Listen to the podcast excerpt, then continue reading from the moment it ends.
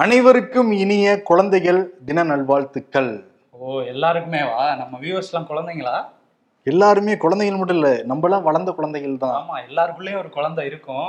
அதனால அந்த வாழ்த்து சொல்லிக்கலாம். ஆமா. இன்னைக்கு நவீன இந்தியாவின் சிற்பின்னு சொல்ற நேருவோட பிறந்த தினம். அதை வந்து குழந்தைகள் தினமா நம்ம கொண்டாடுறோம். ஆமா. சின்ன வயசுலாம் ஞாபகம் வந்துட்டு போகுது. இந்த நவம்பர் பதினாலாம் வந்துட்டுனாலே போதும். சின்ன வயசுல மேடையில ரைம் சொன்னது அப்படியே dance போட்டு. பாட்டு பாடுறது. காஸ்டியூம் அணிஞ்சது டைலாக் பேசுனதெல்லாம் ஞாபகம் வரும். இதெல்லாம் மலரும் நினைவுகள். எல்லாருக்குமே அந்த ஒரு அனுபவம் இருக்கும். ஓகே ஷோக்குள்ள போய் டீடெயிலாக பேசிடலாம். Welcome to the imperfect show Sibi Chakravarthy நான் உங்கள் வருண்.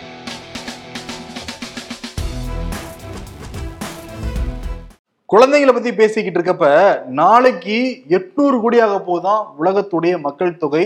ஐநாவோட அறிக்கை வந்து தெரிவிச்சிருக்கு. ம், ஏழ்நூறு கோடியிலிருந்து எட்நூறு கோடி வரத்துக்கு பன்னெண்டு ஆண்டுகள் ஆகியிருக்கு. இதே எட்நூறு கோடியிலிருந்து தொள்ளாயிரம் கோடி வரத்துக்கு பதினைந்து ஆண்டுகள் ஆகும்னு வந்து சொல்றாங்க ஐநா.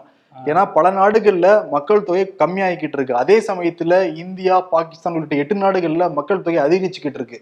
இந்த அதிகரிக்கிறதும் இந்த நாடுகள்ல பிரச்சனை ஏற்படுத்துங்கிறாங்க. அதே மாதிரி மக்கள் தொகை கம்மியா இருக்கிற நாடுகள்லயும் பிரச்சனை வருங்கிறாங்க.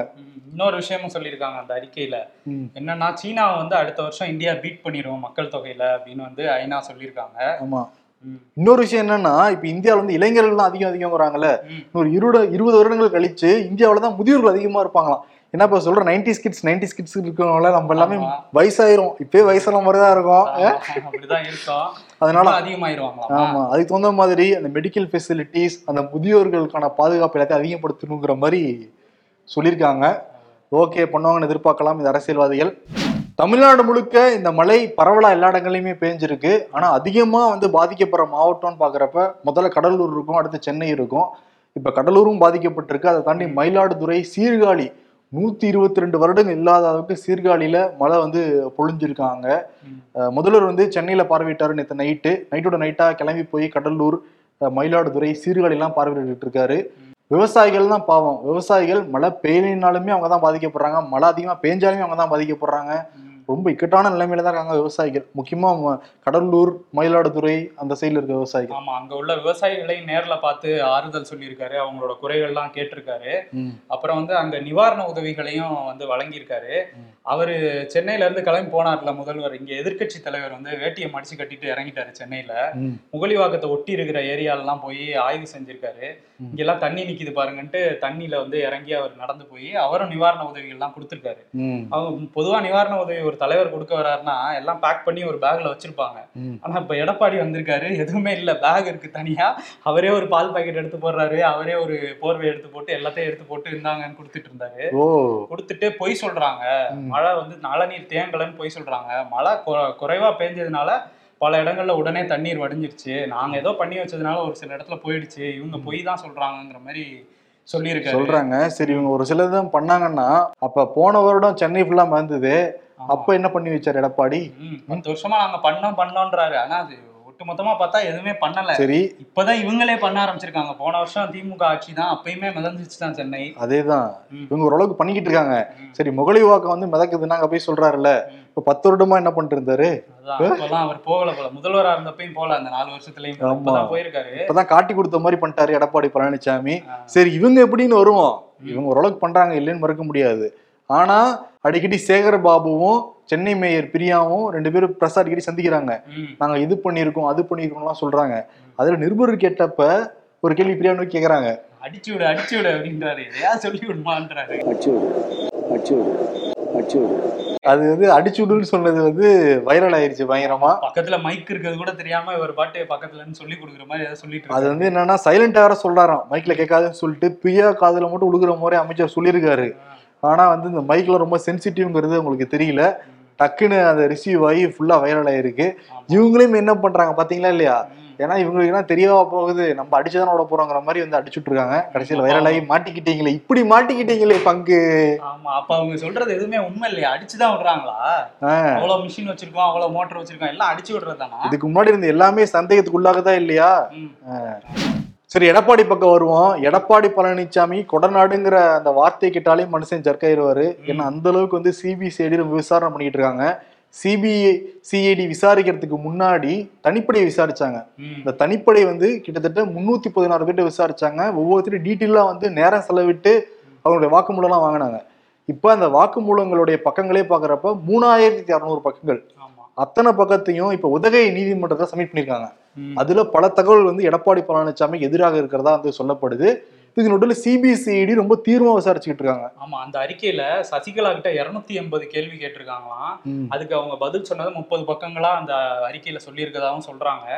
என்ன பேசுனாங்க அப்படிங்கிறது தெரியல. ஆனா எடப்பாடிக்கு எதிரா பேசியிருக்கிறதுக்கான நிறைய வாய்ப்புகள் இருக்குன்னு சொல்றாங்க. எப்படி இருந்தாலுமே இந்த அறிக்கை வெளியே வந்துடும் ஏன்னா ஆறுமுகசாமி ஆணையத்துல சசிகலா வந்து இதே மாதிரி எழுத்துப்பூர்வமா தான் பதில் சொல்லியிருந்தாங்க. அதே வெளியே வந்துருச்சு. என்னென்ன சொல்லியிருக்காங்கன்னு தெரியுது. இருநூத்தி ஐம்பது கேள்வி கேட்டிருக்காங்க. கொடநாடு முத முதல்ல எப்போ போனீங்க? கொடநாடுங்கிறது எப்போ உங்களுக்கு தெரியும்? ஜெயலலிதாவும் நீங்களும் எத்தனை முறை போயிட்டு தெரியும் பற்றி ஏகப்பட்ட கேள்விகள் இருநூத்தி எண்பது கேள்விகள். இல்ல பொதுவா ஒரு கேள்வி இருக்கு. என்னன்னா ஜெயலலிதா மரணத்தின் பொழுதும் ஆறுமுகசாமி ஆணையம் எழுத்துப்பூர்வமா தான் வாங்கினாங்க பதில்கள் வாங்கினாங்க.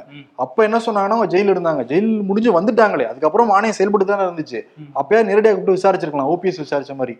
அப்பயே அவங்க விசாரிக்கல. இதுக்காக நேரடியாக கூப்பிட்டு விசாரிக்கலாம்ல? ஒருவேளை நேரடியா பேசும்போது ஏதாவது உளறிடுவான். அதனால எழுதி கொடுத்துருவோம். ஆள் வச்சுன்னு சொல்லி எழுதி கொடுத்துட்றாங்களோ? வழக்கறிஞர் மூலமா தராங்க. பட் ஏன் நேரடியாக விசாரிக்க மாட்டேங்கிறாங்க சசிகலாங்கிறது தெரியல. ஒருவேளை இவங்கள வச்சு எடப்பாடிக்கு எதுவும் செக் வைக்க போறாங்களோ? ம். பார்ப்போம். சிபிசிடி என்ன பண்றாங்கிறத ராஜீவ் காந்தி கொலை வழக்கு. அதுல ஆறு பேர் உச்சநீதிமன்ற தீர்ப்புனால விடுதலை வந்து செய்யப்பட்டிருக்காங்க. இதுல நாலு பேர் வந்து இலங்கையை சேர்ந்தவங்க தான். இலங்கை சிட்டிசன் தான் அவங்க. முருகன் சாந்தன் ஜெயக்குமார் ராபர்ட் பயாஸ். இப்ப என்னன்னா இந்த மூன்று பேரையும் முருகனை தவிர்த்து மீதி இருக்க மூணு பேரை இலங்கை அனுப்புறதுக்கான முயற்சியில தமிழக அரசு ஈடுபட்டிருக்கு. திருச்சி மாவட்ட கலெக்டர் வந்து சொல்லியிருக்காரு. ஆனா முருகன் மேல வழக்கு இருக்கிறதுனால ஏதோ விசாரணை போகும் போல தெரியுது. அவர் வந்து இலங்கைக்கு திருப்பி போறது கொஞ்சம் சிக்கலாகும் இதுக்கு நடுவில் நளினி வந்து என்னுடைய கணவரையும் என்னுடைய மகளையும் ஒன்னா சேர்க்கறது தான் என்னுடைய அடுத்த கட்ட இலக்கா இருக்கிற மாதிரி அவங்க இலங்கைக்கு அனுப்ப வேணாம் லண்டனுக்கு அனுப்புங்கிற மாதிரியான கோரிக்கையெல்லாம் அவங்க வச்சிட்டு இருக்காங்க. வச்சுக்கிட்டு இருக்காங்க. ஆனா நளினி வந்து பிரஸ் மீட் கொடுத்தது பெரிய சலசரப்பு வந்து ஏற்படுத்தி இருக்கு இப்ப எதிரும் புதிருமா பேசிக்கிட்டு இருக்காங்க. ஆமா. கே எஸ் அழகிரி என்ன சொல்லியிருக்காரு? ராஜீவ்காந்தி கொலை குற்றவாளிகளை வந்து விடுவிச்சது வந்து தவறு. அப்படின்னு சொல்லிட்டு இன்னொரு விஷயமும் சொல்லியிருக்காரு. இதுல வந்து நாங்க வந்து திமுகவுக்கு முரண்படுறோம். இதுல மட்டும் இல்ல ஒரு ஆயிரம் விஷயங்கள்ல எங்களுக்குள்ள கருத்து வேறுபாடு இருக்கும். முதல்ல ஒன்னு ரெண்டு தான் சொல்லிக்கிட்டு இருந்தாங்க. ஏன்னா. பேரறிவாளன் விடுதலை அப்ப. இதே அழகிரி என்ன சொன்னாருன்னா. எங்களுக்கும் திமுகவுக்கும் கூட்டணி உறுதியா இருக்கும். பட் இந்த விஷயத்துல மட்டும் தான் எதிர்க்கிறோம் அப்படின்னு மாதிரி சொன்னாங்க. இந்த விஷயங்கிற குறிப்பிட்டு சொன்னார் கே எஸ் அழகிரி. இப்ப ஆறு பேர் விடுதலையினால நாங்க ஆயிரம் முரண்பாடு இருக்குன்னு வெளிப்படையா சொல்லிட்டாரு. இது ஆயிரம் முரண்பாடு இருந்தாலும் மதச்சார்பின்மை அப்படிங்கிற ஒரு கோட்பாட்டுல நேர்கோட்டுல நாங்க ஒண்ணா நிப்போம் அப்படின்னு சொல்லியிருக்காரு. அந்த ஒரே ஒரு விஷயம் தான் ஆமா. மத்தபடி ஆயிரம் முரண்பாடுகள் இருக்குங்கிறாரு அதை அண்டர்லைன் பண்ணி பார்க்கணும். ஆமா அதையும் அண்டர்லைன் பண்ணி பார்க்கணும். இன்னொரு விஷயத்தையும் அண்டர்லைன் பண்ணி பார்க்கணும். கோவை குண்டுவெடிப்பு சம்பவம் இருக்குல்ல அதுல நிறைய இஸ்லாமிய இளைஞர்களை வந்து விசாரணை கைதிகளாவே இன்னும் வச்சிருக்காங்க. அவங்களெல்லாம் விடுவிக்கல ஆனா இவங்கள விடுவிப்பீங்களா அப்படிங்கிற மாதிரி தமிழக அரசு நோக்கி ஒரு கேள்வியும் கேட்டிருக்காரு கே எஸ் அழகிரி. கேட்டிருக்காங்க. அதே மாதிரி அந்த படுகொலை நடந்தப்ப. நிறைய பேர் வந்து விபத்துல மாட்டினாங்க. அவங்க கூட இருந்த அனுஷ்யா எஸ்ஐ எல்லாம் மாட்டினாங்களே. அவங்கலாம் எதிர்த்து தமிழக அரசு பயங்கரமா கேள்விலாம் கேட்டுட்டு இருக்காங்க சமூக வலைதளங்களையும் சரி நிறைய மீட்டிங்லாம் போய் பட் ஆதரவும் இருக்கு எதிர்ப்பும் ஒரு பக்கம் இருக்கு. தேர்தல் வந்துட்டா அரசியல்வாதிகள் பண்ற அட்ராசிட்டிக்கு அளவே இருக்காது. ஆம் ஆத்மியோட எக்ஸ் கவுன்சிலர் ஒருத்தர் அசீப் அப்படிங்கிறவர். மொத்தம் 250 வார்டு இருக்கு டெல்லியில. எனக்கு ஒரு வார்டு நீங்க நிக்கிறதுக்கு வாய்ப்பு கொடுத்தே ஆகணும்னு சொல்லிட்டு கட்சியில கேட்டு பார்த்திருக்காரு கொடுக்கவே கிடையாது. என்ன பண்ணிருக்காரு? இந்த காதலர்கள்லாம் மேலே ஏறிடுவாங்க டக்குன்னு அந்த டவர் மேல. மெட்டல் எடுப்பாங்க. அந்த ஃபார்முலா பயன்படுத்தி இவர் வந்து மேலே டவர் மேலே ஏறி. எனக்கு நீங்க சீட்டு கொடுக்கலன்னா இருந்து குதிச்சிருவேன் பிளாக் மெயிலாம் பண்ணிருக்காப்ல மனுஷன். டிரான்ஸ்ஃபார்மர்ல ஏறி இருக்காரு ஏறிட்டு நான் சீட்டு கொடுலாம் தற்கொலை பண்ணிக்குவேன்லாம் பிரச்சனை பண்ணியிருக்காரு ஆமா. அப்புறம் ஒரு வழியா வந்து போலீஸ் தீயணைப்புத்துறை எல்லாம் வந்து அவரை கீழே இறக்கிட்டாங்க. இறக்குனதுக்கு அப்புறம் கட்சியில வந்து காசு தான் விளையாடுதுங்கிற மாதிரி ஒரு ஓப்பன் ஸ்டேட்மெண்ட்டும் கொடுத்திருக்காரு. அப்படியே குஜராத் எலெக்ஷன் பார்ப்போம் போவோம். அங்கே இப்ப மாநகராட்சி தேர்தல்ல இந்த கூத்து பண்றாங்கன்னா குஜராத்ல சட்டமன்ற தேர்தல் என்னென்ன பண்ணுவாங்க? ஆமா. ஆமா. அதுல வந்து மக்கள் பிஜேபியோட கோட்டை வேற அல்லவா கோட்டை. அதனால என்னென்னமோ பண்ணுவாங்க. மக்கள் இப்ப அவங்களுக்கு ஒரு ரிவீட் அடிக்கிற மாதிரி ஒரு விஷயம் பண்ணிட்டு இருக்காங்க. என்னன்னா பத்தொன்பது கிராமம் வந்து நௌசாரி அப்படிங்கிற தொகுதிக்கு உட்பட்டு வருது. அந்த கிராம மக்கள்லாம் வந்து நோ ரயில் நோ ஓட் அப்படின்னு பேனர் வச்சு பிரச்சாரத்துக்கு வருவாங்கல்ல அப்படியே வாசலோட திருப்பி அனுப்பிச்சிட்டு இருக்காங்களா. எல்லாரையும் ஏன்னா எங்களுக்கு வந்து கொரோனாக்கு முன்னாடி அந்த அஞ்சேலி அப்படிங்கிற ஒரு ரயில்வே ஸ்டேஷன்ல ட்ரெயின் நின்றுட்டு இருந்துச்சு. இப்போ வந்து நாங்க கொரோனா முடிஞ்சதுக்கு அப்புறம் ட்ரெயினை நிறுத்துறதே இல்லை. அந்த ஊரடங்கு முடிஞ்சதுக்கு அப்புறம் ட்ரெயினை நிறுத்துறதே இல்லை. இதனால ஒவ்வொரு நாளும் நாங்க 300 ரூபாய் செலவு பண்ணி பிரைவேட் வெஹிக்கிள்ல போய் நாங்க வேலைக்கு போக வேண்டியதா இருக்கு. அதனால நீங்க அதுவரையும் பிரச்சாரம் பிரச்சாரத்துக்கு யாரும் வராதீங்க. நாங்களும் தேர்தலை புறக்கணிக்கிறோம்னு வந்து சொல்லிட்டாங்க. பதறி இருப்பாங்களே. பதறி இருப்பாங்க. ஆனா அதுக்கப்புறம் எந்த நடவடிக்கையும் இப்போ வரையும் எடுக்க எடுக்கல. இனிமே தான் ஏதாவது வந்து பண்ணுவாங்கன்னு நினைக்கிறேன். ஆக்சுவலி இந்த விஷயம் மோடிக்கு போயிருக்காது பிரதர் மோடி போய் உடனே ஆக்ஷன் எடுத்திருப்பாருல ஏன்னா அவர் வந்து திருப்பி ஆட்சியை பிடிச்சாங்கன்னு கங்கணம் லீடி தெரிஞ்சுக்கிட்டு இருக்காரு குஜராத்ல. அவரு இங்க இருந்திருந்தா நேரா கூட வந்திருப்பாரு. இந்தோனேஷியா போயிட்டாரு. G twenty. மாநாடுல கலந்துக்கிறது ஏன்னா இவங்க தான் லோகோல தான் டிசைன் பண்ணிருக்காங்க ஜி டுவெண்ட்டிக்கு இருபது நாடுகள். தாமரை அப்படிங்கிற மாதிரி உலகத்துக்கு கீழே தாமரை வச்சிருக்காங்க. அது சரி திரும்ப குஜராத்துக்கு வருவோம். குஜராத்ல இன்னொரு விஷயமும் நடந்திருக்கு.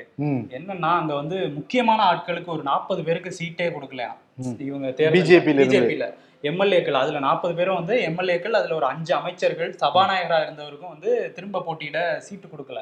அதனால நிறைய பேர் கட்சியில இருந்து அப்படியே விலகி போய் சுயேட்சையா பாஜக எதிர்த்தே போட்டிடலாம் அப்படிங்கிற முடிவுல வந்து வந்திருக்காங்க.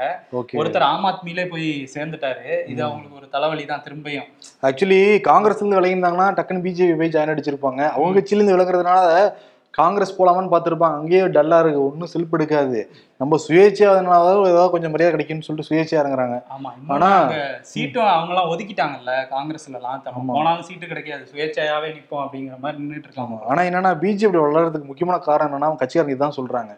ஏற்கனவே இருந்தவங்களுக்கு தொடர்ந்து வந்து சீட்டு கொடுக்கவே மாட்டோம். யார் வந்து உழைக்கிறாங்களோ அவங்களுக்கு தான் வந்து சீட்டு. இப்ப பாருங்க தமிழ்நாடு எடுத்து பாருங்க அண்ணாமலைங்க ஒரு கேரக்டர் ரெண்டாயிரத்தி பதினாறு எலெக்ஷன்ல யாருக்குமே தெரிஞ்சிருக்காது. இப்போ ரெண்டாயிரத்தி இருபத்தொன்னுல எல்லாருக்கும் தெரிஞ்சது. ரெண்டாயிரத்தி இருபத்தாறுல பாருங்க அதான் சிஎம் ஹண்ட்ரட் வச்சு கொண்டு போங்கிற மாதிரி பிஜேபி சொல்ல ஆரம்பிச்சிருக்காங்க. அவங்களுடைய ஸ்ட்ராட்டஜி அவங்களுடைய ஃபார்முலாவே இதுதான் பிஜேபியோட ஃபார்முலா ம். இந்த மற்ற கட்சியெல்லாம் வந்து புரிஞ்சுட்டாங்கன்னா இன்னும் வேகமா அவங்க கட்சி வந்து இப்ப இருக்க சூழலை டெவலப் பண்ண முடியும். மழை பெய்யுது ஒதுங்கி இருக்கலாம்னு பார்த்தா மழை நிக்கிற மாதிரி தெரியல. லேட் வேற ஆகுது. சரி நனைஞ்சிட்டே போயிடலான்னு பார்த்தா அப்புறம் சிக்னல்ல எவனாவது வீடியோ எடுத்து சேட் பிஜிஎம் போட்டு வாழ்க்கைன்னு கேப்ஷனோட சோஷியல் மீடியால போட்டுருவானுவோ. இன்னும் பயமா இருக்கு. என்ன பண்றதுன்னே தெரியல அப்படின்னு கமலஹாசன் மாதிரி முடிச்சுக்கிட்டு இருக்காங்க. நீ வாழைப்பழத்தை உரித்து கஷ்டப்பட தேவையில்லை. இப்ப என்ன பண்றாங்க? வாழைப்பழத்தை உரிச்சு அதே ஒரு இதுல போட்டு வைக்கிறாங்க. பகவானே அப்படிங்கிறாங்க மக்கள். பெரிய திரையில் ஹீரோயின்களும் சின்ன திரையில் ஹீரோக்களும் டம்மியாகவே வந்து போகின்றனர். எனது தொலைபேசி ஒட்டு கேட்கப்படுகிறது. தெலுங்கானா அரசு மீது ஆளுநர் தமிழிசை குற்றச்சாட்டு. பெகாசஸ் மூலமாவா ஜி அப்படிங்கிறாங்க. கரெக்டா இருக்குல்ல அது. எடப்பாடி பழனிசாமிக்கு இந்த கொடநாடை வேற ஆரம்பிச்சிருக்காரு அவரு. அவர் பேசுறதெல்லாம் பாத்தீங்கன்னா மழையில தண்ணி நிக்குதுலாம் சொல்றாரு. அவர் நாலு வருஷமா சிஎம் இருந்தாரு. என்ன பண்ணாரு. இதெல்லாம் கேட்க தோணுதா இல்லையா. இதெல்லாம் ரொம்ப தவறுங்க அப்படிங்கிற மாதிரியே இருக்குல்ல. ஆமா நீங்க நீங்க விசாரணையை தீவிரப்படுத்துறதெல்லாம் ரொம்ப தவறுங்க ஆமா. ஓகே அதே விருதா கொடுத்துடலாம். நாளை சந்திப்போம். நன்றி வணக்கம். நன்றி.